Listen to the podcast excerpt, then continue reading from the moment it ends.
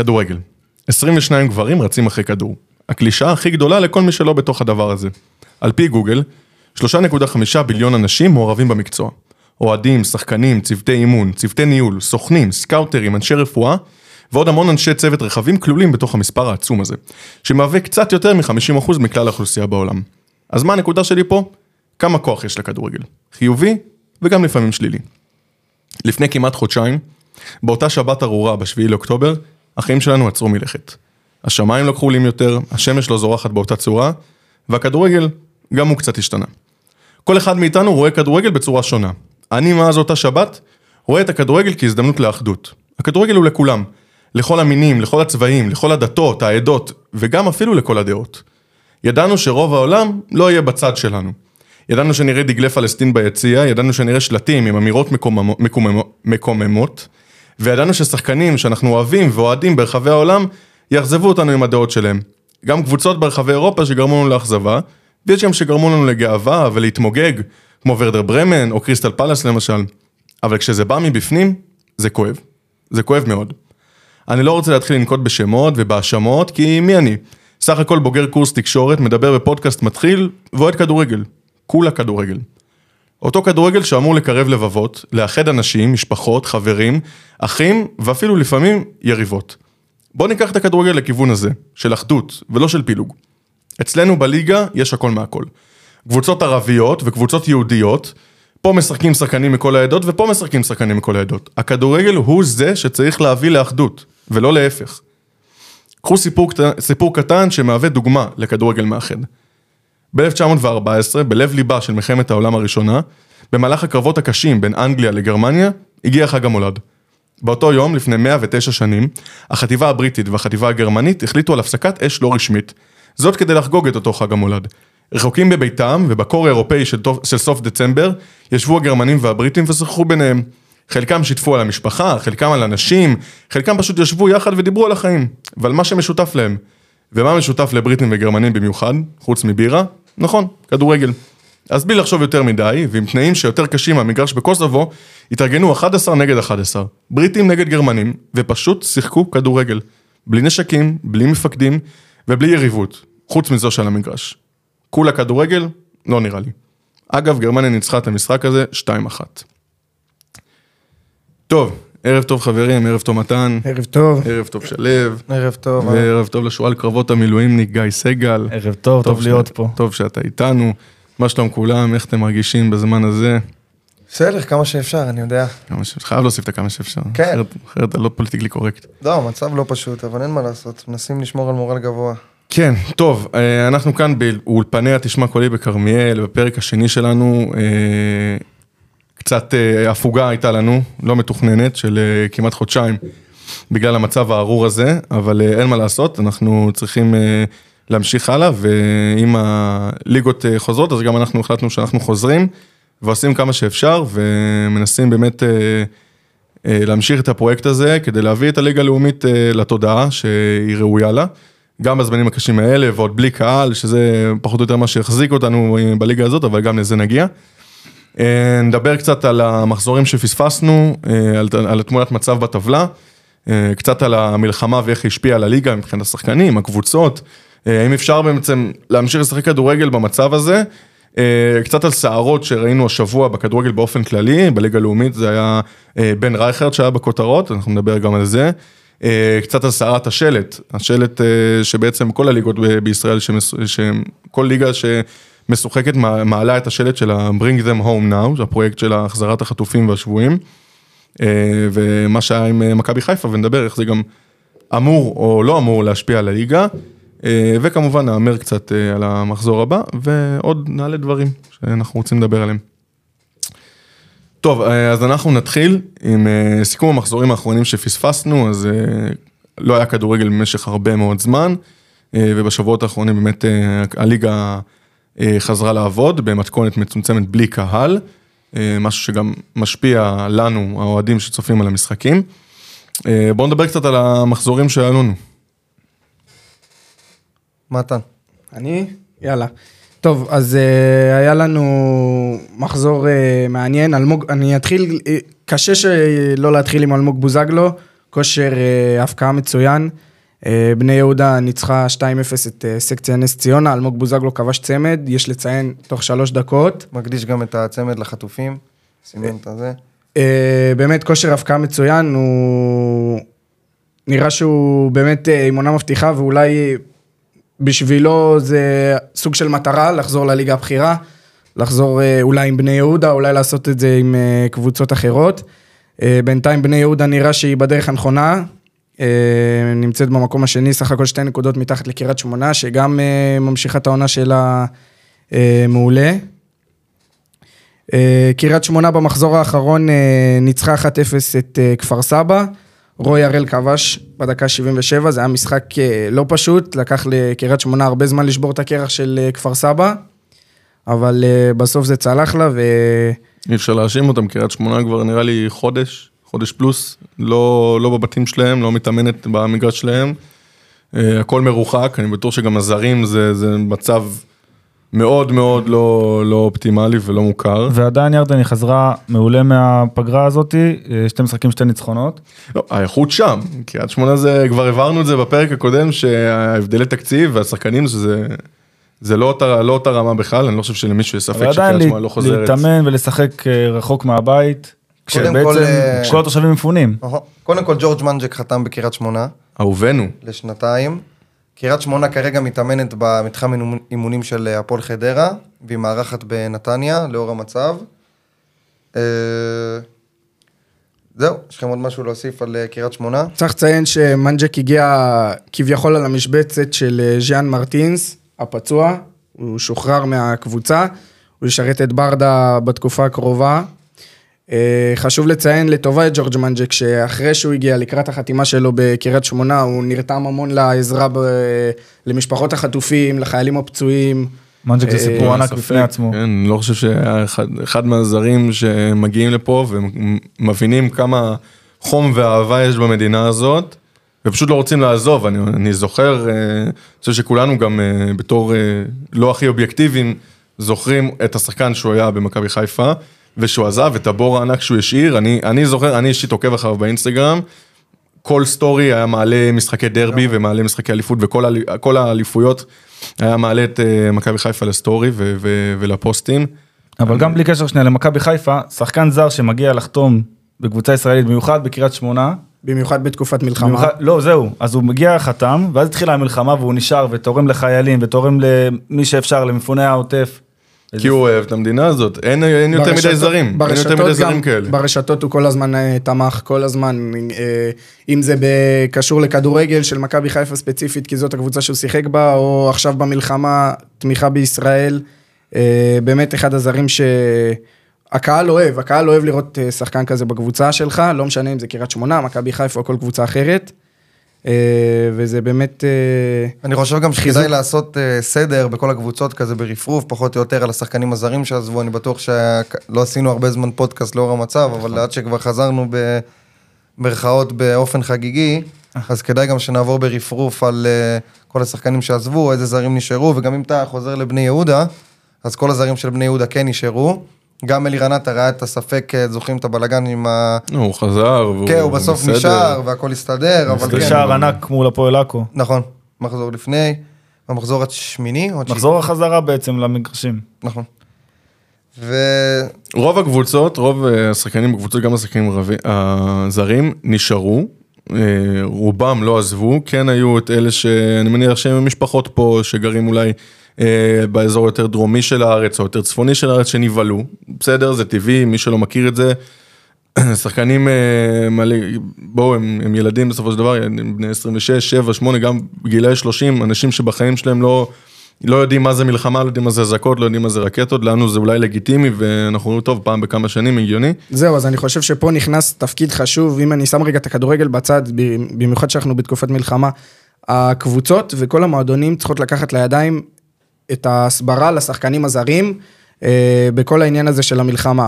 להסביר להם מה כל דבר אומר, כל, כל מה שהם רואים ברשתות, וכל התיוגים והאשטגים, וכל האמירות, בעלי הקבוצות, או הצוות המקצועי, לא משנה מה, חייבים להסביר את זה לשחקנים הזרים, שידעו באמת מה קורה פה, ושלא ייווצר מצב לא נעים, אנחנו כבר ראינו זה, אני בטח נדבר על זה בהמשך. אנחנו נדבר קצת על זה בהמשך.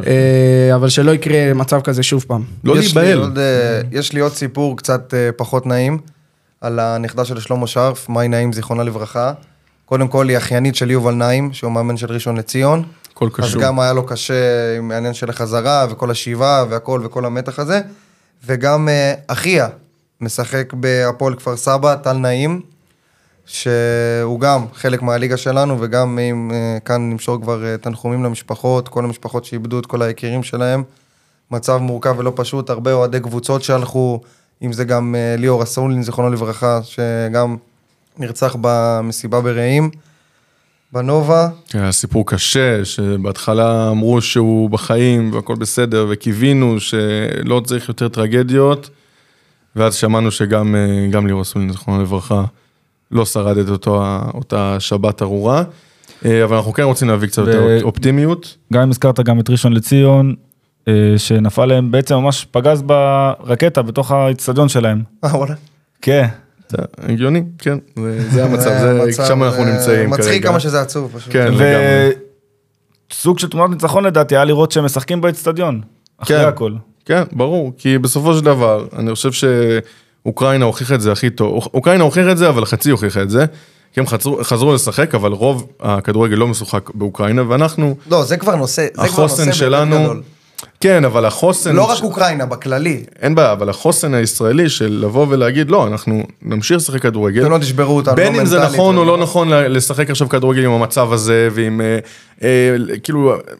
בעיר מסוימת בארץ משחקים כדורגל, כאילו הכל פשוט ובסדר, אבל יש עכשיו חבורה של ילדים בני עשרים ואחת, שתיים, שלוש, שנמצאים באיזה בית בעזה ו... במקרה הטוב. לא יודע, אני קצת מערער עליך, לא יודע, אני... אנחנו נגיע לזה, אנחנו נגיע, אנחנו, אני מבטיח לך שאנחנו עוד נריב.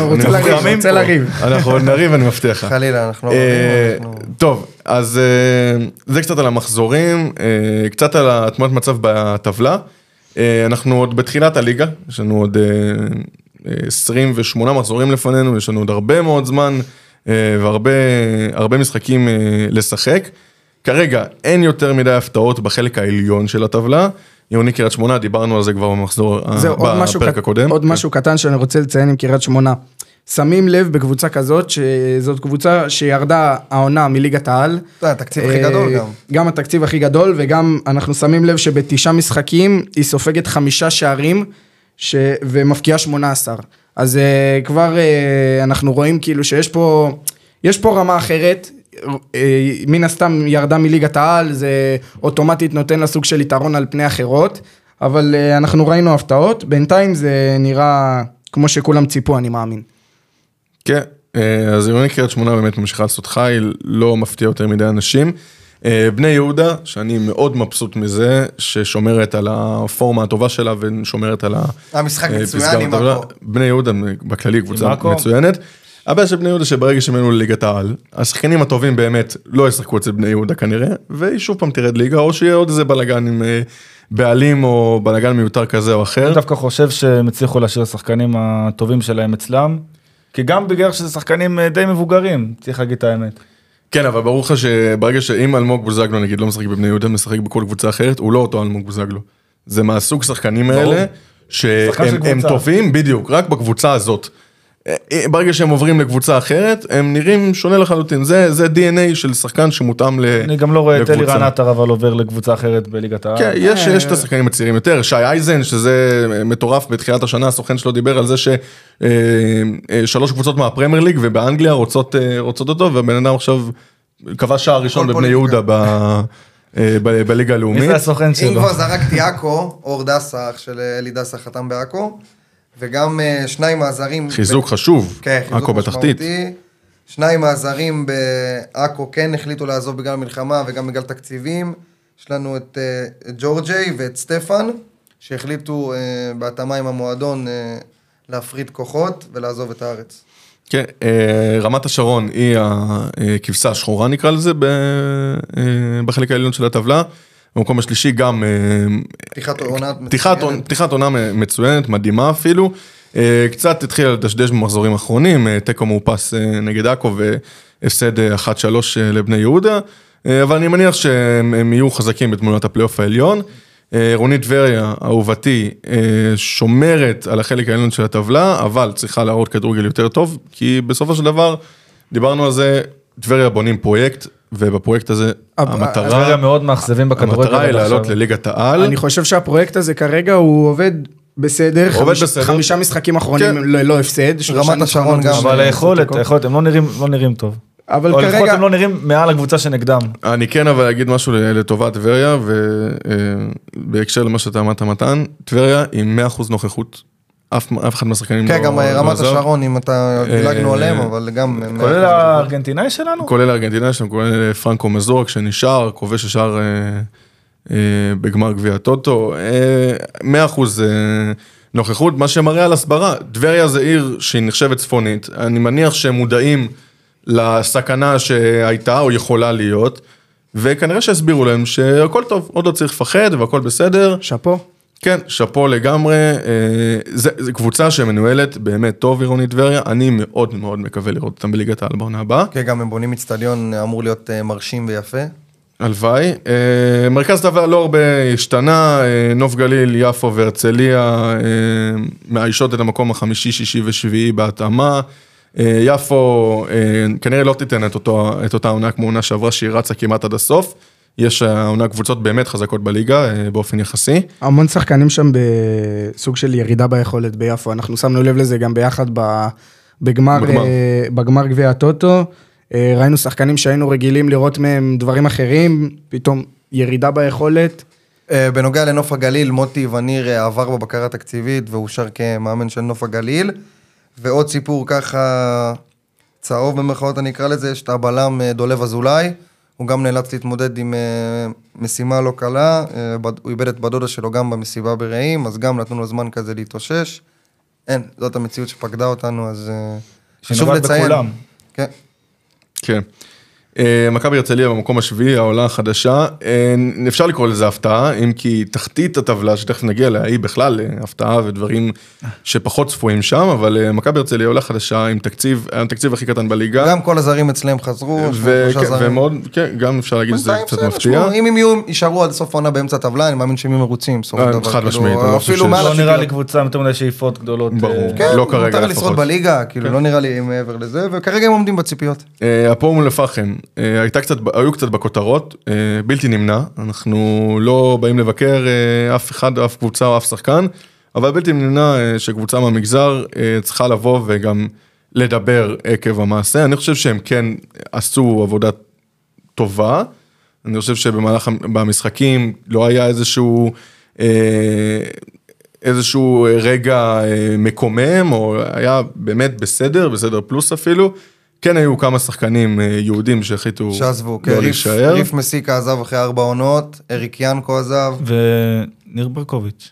ניר ברקוביץ', כן, לא בטוח שזה קשור, יכול להיות ששתם מסגרת כתירוץ, אבל דרך אגב, אני חושב שבפרק הקודם שדנו על זה, אני חושב שאני הייתי הכי קרוב, כי אני אמרתי חנוכה. אבל לא, אבל הוא בסוף, נכון. לא, לא, הוא חתם, הוא עזב, הוא הוכתם שוב, וכי היה שם גם בלגן עם קורצקי וזה, ואני חושב שאני אמרתי חנוכה, אנחנו נבדוק את זה, ולדעתי אני אמרתי חנוכה. לא, היה שם איזה סיפור, הרי גם הודיעו על הודיעו על משהו של קורצקי. לא, הסיפור היה, נחזור קצת חזרה אחורה, הסיפור היה על חתמת קורצקי, ברשתות החברתיות הוא מלפחם הודיע שקורצקי חתם, הוא אפילו העביר אימון ראשון. אממה, לא סגרו על השכר, נאלצו להיפרד ממנו, מי החתימו? ניר ברקוביץ', ניר ברקוביץ' הסטוציונר. בא, הגיע. בא, משחק אחד. כן, הספיק לו. הפעם הפסיד, נראה נסלח לו בגלל המחקר. עוד משהו קטן על הפועל אום אל-פחם, הם החתימו ממש יום לפני השביעי לאוקטובר, בשישי לאוקטובר, החתימו את אוס פרץ, שיש לו גם ניסיון מליגת העל, הוא מביא איתו, וגם את גל לוי. גם, ניסיון. ונגיד על בן הז'ובל, שהוא החליט כן להישאר, שזה לגיטימי לחלוטין. איזה בומבה הוא שם. ונתן חתיכת בומבה. תן קרדיט למנהלת, שתיים, שלוש. הייתי אומר טיל, אבל אני לא יודע אם זה... התקופה הזאת להגיד טיל. זהו, שם מפחיד. כן, גול פצצה. פגז. אנחנו גם בכרמיאל. כן, זה עוד קריטי, סבבה. אחר כך מגיע ממסמך כפר קאסם, גם סיפור דומה מבחינת כל העניין של המגזר, גם הם לא עשו איזשהו משהו גם הכל בסדר, במהלך התקופה של המשחקים ללא קהל, שני תוצאות תיקו מאופסות, לא יותר מדי, ליגה לאומית קלאסית. אין החתמות יותר מדי, כל הזרים שלהם גם חזרו. גם נראה לי רוצים לשים את העונה על ניוטרל ולסיים את זה בביטחון. הפועל רמת גן, הפועל ראשון לציון והפועל כפר סבא, עשר, אחת עשרה, שתים עשרה, גם מצבים מאוד דומים. הפועל ראשון דיברנו על זה ש... הפועל ראשון זה מלכת הטקואים בליגה. כן, וגם דיברנו עם כל מצב שנפש המרגיע. הפועל ראשון לציון זה העיר השלישית הכי מטווחת בארץ.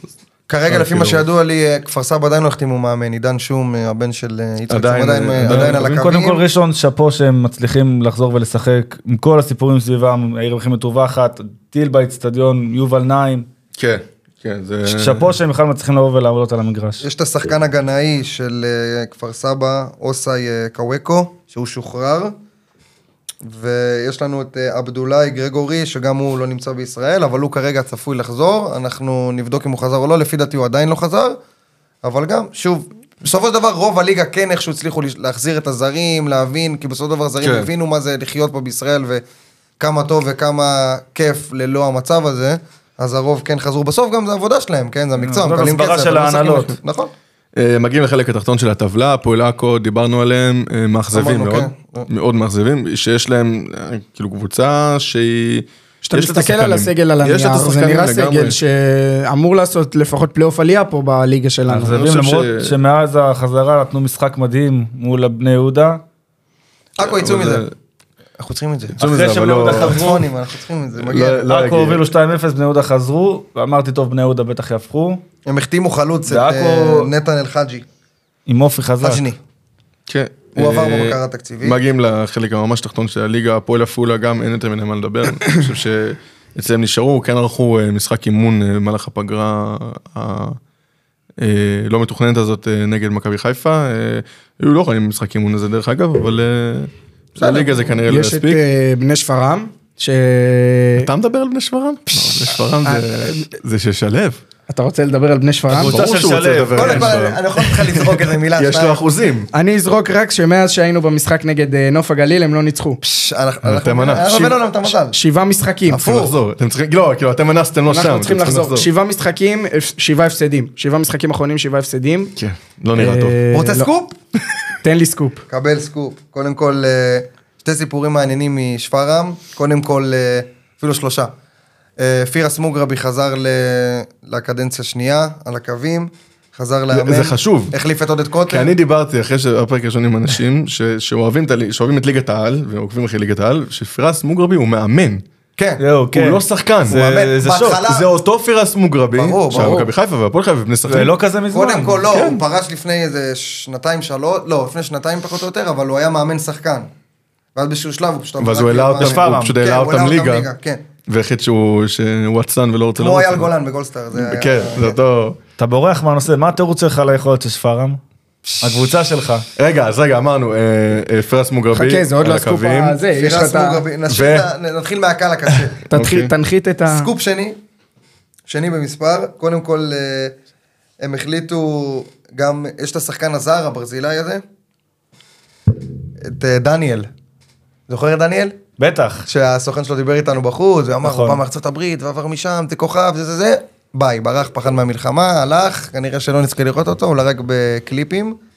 ב-אם אל אס. והסיפור השלישי, אלי חטיב, הקפטן. ממליץ לכולם לשבת. הגדול, כן, שבו, תנוחו. אלי חטיב, הקפטן הגדול של שפרעם, אולי זה עוד יסתדר בהמשך, אבל כרגע הוא לא הגיע להסדר עם ההנהלה, על כל מיני עניינים כספיים, כל מיני דברים.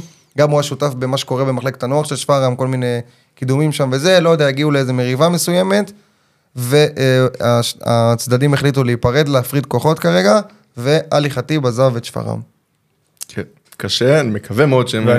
איך, אהבת? איך הם ישרדו את זה? אני אגיד לך, משחקים שאני ראיתי של שפרעם, אני חייתי להחזיק את הקבוצה שם. החלק התחתון של הליגה הוא צמוד, ההפרש ממקום אחת עשרה למקום שש עשרה, המקום האחרון בליגה הוא שלוש נקודות, ככה שהליגה עצמה היא צמודה, ואם נלך לצד השני... קריית שמונה עם עשרים ואחת, בני יהודה עם תשע עשרה, רמת שרון עם שמונה עשרה, דברים צמוד. נכון, אבל הבעיה עם שפרעם, הליגה כרגע צמודה. שמאבדים את המנהיג שלהם. נכון, לא, חד משמעית, בסדר, זה... לא, לא, יש מה זה... אני חושב ש... לא, אתה צודק מיליון אחוז, אני חושב שזה קריטי מאוד. יש מספיק קבוצות שילחמו על הישארות בליגה, זה גם יהיה משהו מעניין, וההפתעה, לדעתי ההפתעה, סקסטה נס ציונה, ירידה משמעותית, ירדה מליגת העל, ועכשיו כבר במקום אחרון. כן, אז הטבלה לא משקרת, מה שנקרא. בני יהודה, ארבעה משחקים האחרונים, שוב, ללא ניצחון, הצליחו לנצח את אקו בקושי, ניצחו אותם אחד אפס, גם שער עצמי בדקה שמונים ושתיים, לפני ארבעה מחזורים, מצליחה להתמודד מול החלשות, או מול הקבוצות שפחות או יותר באותו אזור בטבלה, וגם החתימו את צולליך. יכול להיות שזה מה שייתן להם את הבוסט הזה קדימה. ובנוסף לשפר, רק משהו קטן לפני שאתה מעביר נושא, כל הזרים עזבו חוץ מהבלם. אוקיי. בסדר, גם שם אני מניח ש... אני מקווה ש... רק מלא נשאר. כל השאר... זה גם עניינים... אני חושב שגם רוב הקבוצות בלאומית זה גם עניינים כספיים. אני בטוח, לא משחקים כדורגל בלי קהל, ברור, ברור. ותקציבים, אז לא צריכים להתיר חוזים. מעולה, אז אני שמח מאוד שהעלית את הנושא, כי עכשיו, מה עושים עם הליגות? האם אפשר... כי היינו שנתיים בקורונה, לא, לא נהנינו מזה, לא, האם אפשר כדורגל ללא קהל? אני, אני, זה לא אותו דבר. נגיד ככה, המתווה שהוצא, זה שלא יהיה יורדות, שלא יהיה יורדות בליגה, ואז לדעתי זה מאבד המון מהתחרותיות של המשחק, והאם זה משהו שהוא לגיטימי, האם אפשר לשחק כדורגל ללא קהל? אני אתחיל. שבליגה הלאומית, נגיד, הקהל הוא לא גדול, אבל היינו במשחקים, היינו במגרשים, הוא מורגש. יש לך כמה מאוד. הוא מורגש, ואתה רואה שהשחקנים משחקים בשביל הקהל. עשרים יש בעקו, לפעמים מרגישים יותר, חד משמעית. נגיד שיש פעם מערכת בעקו, וזה יש לך מאות של אנשים שבאים. יש מאות, לפעמים אפילו אלפים, שלב, האם אפשר לשחק כדורגל ללא קהל? קודם כל, השווית את זה לקורונה, אני חושב שזה שונה מאה ושמונים, כן? למה? למה? כי בקורונה אנשים היו צריכים, גם פה צריך כאילו להראות שאתה בשגרה ומקיימים, אבל קורונה זה הייתה מחלה. אז אני אפריד את הדיון לשניים, אני אפריד את הדיון לשניים. האם אפשר לשחק כדורגל לא קהל נקודה, האם זה בסדר? והאם אפשר לשחק כדורגל שאנחנו במלחמה בעזה, שאנחנו יורים עלינו החות'ים מתימן, שיש לנו את הלבנון עלינו, האם אפשר לשחק כדורגל במצב הזה? א' כל, שמה, זה לא ריאלי, אתה מבין? אני חושב, יש גם שחקנים קודם כל במילואים, יש אוהדים במילואים. כל המדינה פה בקאוס, בקרייסס. איבדנו כל כך הרבה, כל אחד זה פגש אותו, דפק לו בדלת, כאילו זה לא ברח מאף אחד. ובסוף כמדינה, אני חושב שכרגע, כן, צריכים להקפיא, אין מה לעשות, מבין כסף, מבין הפסדים, מבין הכל, רוצים להראות שלא משנה מה, יש פה שגרה, ולהיות חזקים, ומה עם אסקפיזם? לא משנה... לא יודע, אני... יפה, אז אני אגיד לך מהזווית שלי. אני, מהשמיני באוקטובר נמצא במילואים, בגבול הצפון, ואני שמעתי שהליגות חוזרות, ומאוד התעצבנתי על זה. אמרתי, כמעט חצי מדינה במילואים, האוהדים האמיתיים במילואים, אם נדבר שני ליגת העל, כל המנויים, מנשה זלקה שמשחק, מאוד התעצבנתי על זה שכאילו שוכחים מאיתנו וממשיכים בחיים כאילו כלום. גם הקטע של הלימודים, שחוזרים למכללות, נכון, כל דברים האלה, זה גם. זה מלא סיפורים כאלה. אני חושב שאם אתה לוקח את זה למקום של קורונה ומלחמה, זה שני סיפורים שונים. בקורונה... זה היה סוג של רענון וסוג של בריחה. פה קצת קשה לך לברוח. גם פה יש אנשים שאומרים שזה סוג של בריחה, אתה מבין? כאילו שאנשים צריכים את זה כמו ששרץ נהדרת. לא, אז פה זה שונה מבריחה, כי פה יש לך אנשים, אחים שלך, חברים שלך, אנשים שאתה מכיר, שאו נהרגו, או יושבים עכשיו, לא רוצה לדעת איפה, בעזה, ואנשים הלכו לך, אנשים קרובים שאתה מכיר, וזה שונה מהקורונה. אני אעשה את מה שהתחלתי להגיד, שכשחזרו הליגות, שראיתי שהליגה לאומית חוזרת במקרה, ראיתי ששישי בשלוש, במקרה עוד שבוע לפני מכבי חיפה פתח תקווה וזה, ראיתי חוזרת ליגה לאומית, התיישבתי לראות שם בטלפון, ונהניתי, ראיתי עכו בני יהודה ונשבע, שנהניתי, ולא ציפיתי. כי אני אגיד לך מה, במילואים ספציפית אולי בסדר, משעמם לך ואתה רואה, וכאילו זה באמת אסקפיזם. כן, אבל אתה לא... כשאתה יושב בבית... אני לא יודע, לא... לא, לא קשור לבית, אתה לא חושב שזה בריחה מהמציאות? זה בריחה מאוד מהמציאות, אבל זה המטרה של זה.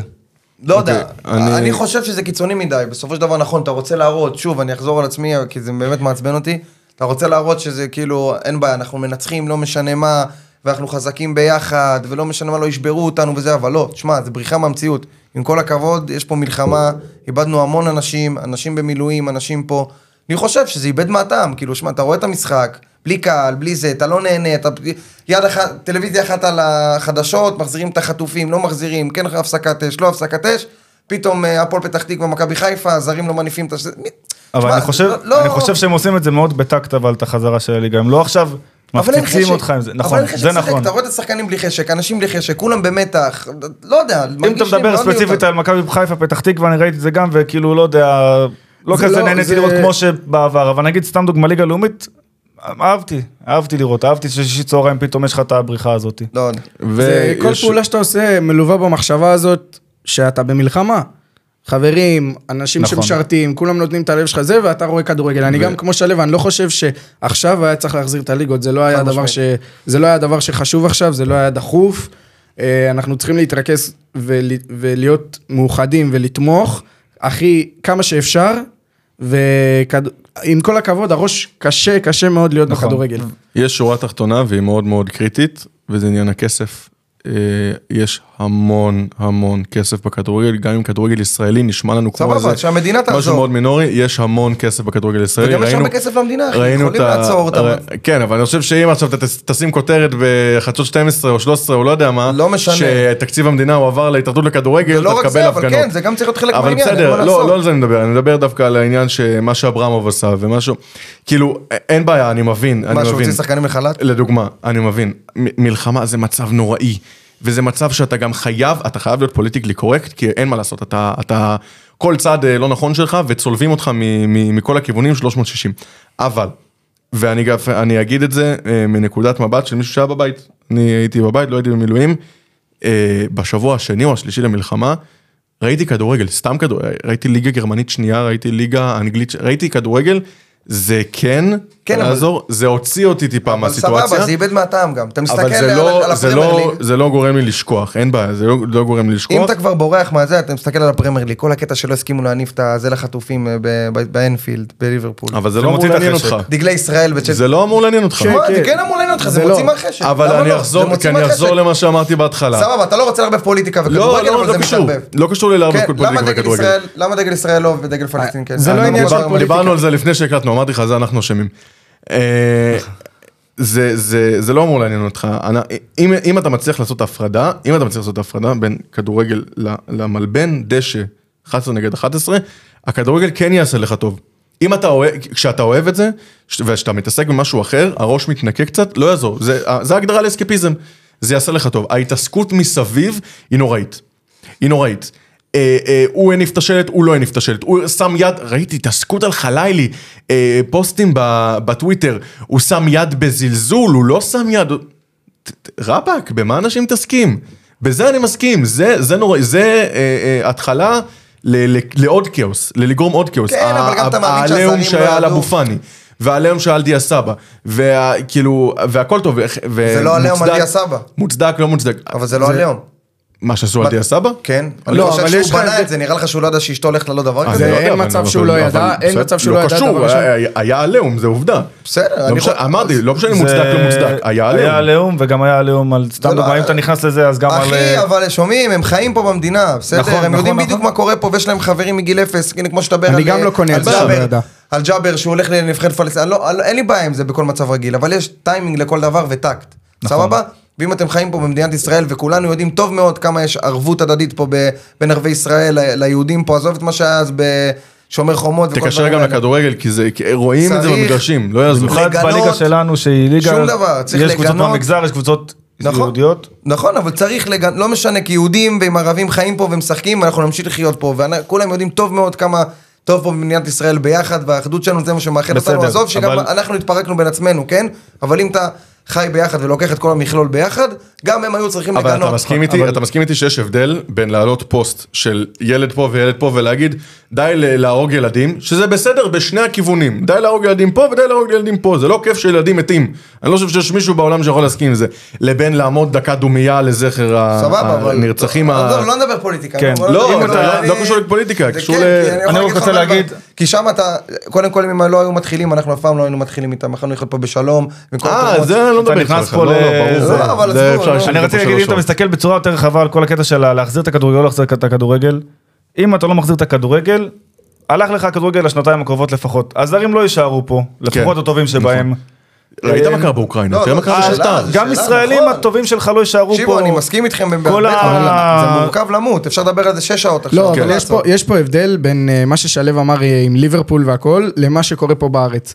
פה בארץ, מבחינתי, אדם שלא מביע תמיכה, זה כאילו, זה פסול.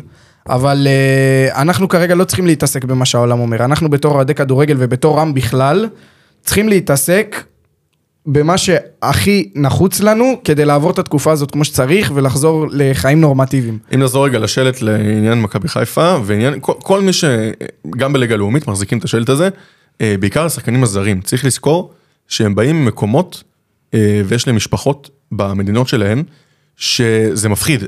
האשמים פה, ואני חושב שזה, כולם מסכימים איתי על זה לדעתי, זה, זה הקבוצות. כאילו, אם שחקן לא ירים שלט, זה הקבוצה שמה. או שאתה מסביר לו לפני והוא לא עולה לדשא, ואז אין את התמונה הגומה הזאת. עוד האנגלית יותר טוב ממני ומחיים. לא, אין בעיה, בסדר. חמש שנים חי פה. אין בעיה, אני מדבר על זה. העובדה ששוב נחזור למכבי חיפה, העובדה שהם לא הרים את השלט, כי זה הם פחדו. כי אבדולאי סק, אבל זה הכי אנושי שיש, זה לא קשור לשמאל, ימין, פוליטיקה, אין בעיה, נכון. להחזיר חטופים, ילדים, בריאים, נכון, זה מה שחשוב. אבל יש לך ספק שיש להם נגד? יש לך ספק בכלל? לא, עובדה שהם רשמו פוסטים אחרי זה, אבל באותו רגע, ברור, כי עשו עליהם חתיכת אמבוש. העובדה שהם עלו עם סרטים שחורים, ועמדו דקה דומיה, ועובדה שהם באו לישראל. ברור, העובדה שהם חזרו לארץ. אין לי בעיה עם זה. העובדה שהם פה, העובדה שהם כאן משחקים. בליגה הישראלית, העובדה הזאת הם עלו עם דגל ישראל, הם עלו עם סרט שחור, והם עמדו דקה דומיה, כי אמרו להם שזה מה שהם צריכים לעשות. הם היו עושים ככה על הדגל? אם היו אומרים להם שהם היו צריכים להחזיק את הדגל, הם צריכים גם להחזיק את הדגל. אני לא מאמין שהם לא ידעו, אבל זה לא משנה. הם חייבים להחזיק את השלט, סליחה, לא את הדגל. וגם אם אתה חוזר, ומה שיסכם את כל הנושא על העניין של בן רייכרד עם מה שקרה, אני חושב שזה שערוריה, בן אדם גמור, לפי דעתי. רגע, תן רקע, לא תן רקע מה קרה. לא אמרת רגע, יכול להיות שבן רייכרד מחבל ואנחנו לא יודעים. לא, לא, לא. בן רייכרד גמור אותה. שקודם כל משחק קודם הוא קיבל אדום ולחמן, ואני מצוטט אמר שהוא חלס, צריך לגמור את זה. בן רייכרד הוא לא תלית שכולת רגל. אני מסכים איתו, ומחזור לאחר מכן, הוא רב עם יושב ראש של רמת השרון. כן. יושבת הראש שלו לשעבר. כן. שלא לשעבר. נכון, שלא לשעבר. חילופי דברים ביניהם, מי התחילה, הוא התחיל, כמו גנון, כמו עם דיה סבא וקליימן. עם מכתב. והוא החליט להגיד לה זו, וחלק פרשו את זה כהטרדה מינית, ובלגן, והכל התעורר שם. עכשיו אני אגיד לך מה, וזה יסכם את כל מה שדיברנו עד עכשיו, תסכימו איתי, אני בטוח כולכם. עכשיו אנחנו נמצאים במצב כל כך מורכב במדינה, והכל כל כך רגיש, והכל כל כך קשה. בסופו של דבר, כל פליטת פה יכולה להיות הכי גרנדיוזית, וזה אנשים שאמורים לשמש דוגמה. יש בהם ילדים שצופים בהם, אנשים, צעירים, סקנים. במיוחד בתקופה כזאת. בדיוק, זה הנקודה שאני רוצה לגעת בה. לא משנה מה, אני חושב שהוא גם צריך לצאת ג'נטלמן, לצאת גבר, לא משנה איך שלא תקראו לזה. לצאת בן אדם. כן, בן אדם, בדיוק, להתנצל, לעשות כמו שצריך, לעשות איזה סולחה קטנה, להבין שכרגע יש דברים יותר חשובים על הפרק, וצריך עכשיו, אנשים צריכים לשמור על חוסן בלשון ובדברים שהם מוציאים, וזהו. בוא נגיד ככה, אם זה יעלה אחר כך לטיקטוק, אז רייכרד, אם אתה רוצה עצה מאנשים שהם לא כל כך מקצועיים, תתנצל, כי פשוט אחרת, קריירת הכדורגל שלך כנראה לא... תתנצל ותציל את הקריירה. ותבוא לרעיון. תתנצל ותציל. ותבוא, תבוא להתנצל אצלנו. תבוא, נצל לך פה מקום. תוכל לקלל כמה שאתה רוצה. טוב, אנחנו רוצים להתקדם, אנחנו עוד נדבר, אני חושב שאנחנו צריכים לעשות פרק על המצב בכללי. סתם, כאילו, לכיף. טוב, נסכם קצת עם הימורים, אנחנו מגיעים את הטבלה, כל כמה פרקים נעשה איזשהו סיכום של מה המצב של כל אחד מאיתנו בהימורים. וואלה, ממש, וואלה, לא דיברנו על זה, אבל וואלה, התגעגעתי, חברים. כן, היה געגוע, היה געגוע. התלמיד שלנו פה, חמודי, לומד קשה. שאתה היית במילואים, ואתה לא היית במילואים, אני הייתי בבית ספר. אנחנו עובדים קשה. אנשים עובדים, מה זאת אומרת? לא נחשוף את המידע, אבל אנחנו עובדים קשה. עובד טוב. נראה לי שההימורים הקודמים אנחנו לא היינו טובים אף אחד. לא, אנחנו שחרנו. הייתי נחמד. הוא היה הכי קרוב. שלב היה הכי קרוב. יהיה טבלה. הממליץ מקיבוץ אושר. טוב, הפועל עפולה נגד הפועל עכו. רגע, אנחנו הולכים על יום שישי רק, או שגם על יום שני? אחד אפס חיפה. אחד אפס מכבי חיפה נגד רן. אנחנו נסיים את ההימורים. ואנחנו נרוץ לראות. בואו נתחיל את ההימורים. עכו מתארחת אצל עפולה אחת אחת. גיא. עכו מתארחת אצל עפולה, עכו ינצחו. שתיים אפס. שתיים אפס, שלב. עכו אצל אפולה. שתיים אחד לעכו. נראה לי נפסל הגול. עכו אצל אפולה. תיקו, אחד אחד. אחד אחד, אוקיי. סקסטה נסיונה, מתארחת אצל נוף הגליל, נוף הגליל שלוש אפס. נוף הגליל שתיים אפס. אני איתך, שתיים אפס. אני חושב שזה יהיה משחק, יהיה משחק מעניין, אני אלך על תיקו אחת אחת. מכבי הרצליה מתארחת אצל מכבי יפו, דרבי מרכזי, אני הולך על משחק לאומי קלאסי של אפס אפס. גם משחק שהוא ממש, מקומות שש ושבע, הם אותם מספר נקודות. זה משחק על שש נקודות, מה שנקרא. לגמרי, ויגמר אחד אפס ליפו. לא, יפו שלוש אפס. אני הולך עם הפרויקט של הרצליה, אחד אפס. אחד אפס הרצליה. והפועל אום אל-פחם מתארחת אצל איחוד בני שלב שפרעם. חפשים ספונסר. כן, חפשים ספונסר. לדעתי... אולפני התשמע קולי. כן. שתיים אפס אום אל-פחם. לדעתי אום אל-פחם... בין הג'ובל עם צמד. אום אל-פחם מפרקת חמש אפס. וואו. זה... וואו. שתיים שתיים. אוקיי. אני גם רציתי להגיד שתיים שתיים. אז תגיד. אבל אני, אתה, אני מבין שאתה הולך אחריי. אני דבר לפניך, אני אחריי. וקריית שמונה מתארחת אצל כפר קאסם, קריית שמונה תנצח את המשחק שלוש אחת. אחת אחת. שתיים אחת קריית שמונה. שלוש אפס. אוקיי, ולמשחקים של יום שני נלך בזריזות, בני יהודה מתארחת אצל הפועל רמת גן, בני יהודה תנצח ארבע אחת את המשחק. בני יהודה שלוש אחת. שתיים אפס. שתיים אפס. בני יהודה. רמת השרון מתארחת אצל הפועל ראשון לציון, אני מאמר על אחת אחת והזעקה, במהלך המשחק. אחת אחת והזעקה? למה, אתה חושב שעד אז כבר הפסקת אש לא תהיה? לא תהיה. אני חושב שכבר מחר היא לא תהיה. רמת השרון נצחו שתיים אפס לדעתי. שלוש אפס ל... אהבתי שכל נדור את התוצאה, מראה על רצינות ועל עקביות. אני לא שם איתך ווינר. מה, אני אלך על... שלוש אפס. אני הולך שלוש אפס על ראשון, מגיע להם. אה, כי מגיע. אני שתיים אחת לרמת השרון. והמשחק שננעל את המחזור, עירונית טבריה, מתארחת אצל הפועל כפר סבא, אחת אפס קטן גדול לעירונית טבריה. שתיים אחת טבריה. טבריה שתיים אפס. טבריה שתיים אפס. מתן, אתה... יפה.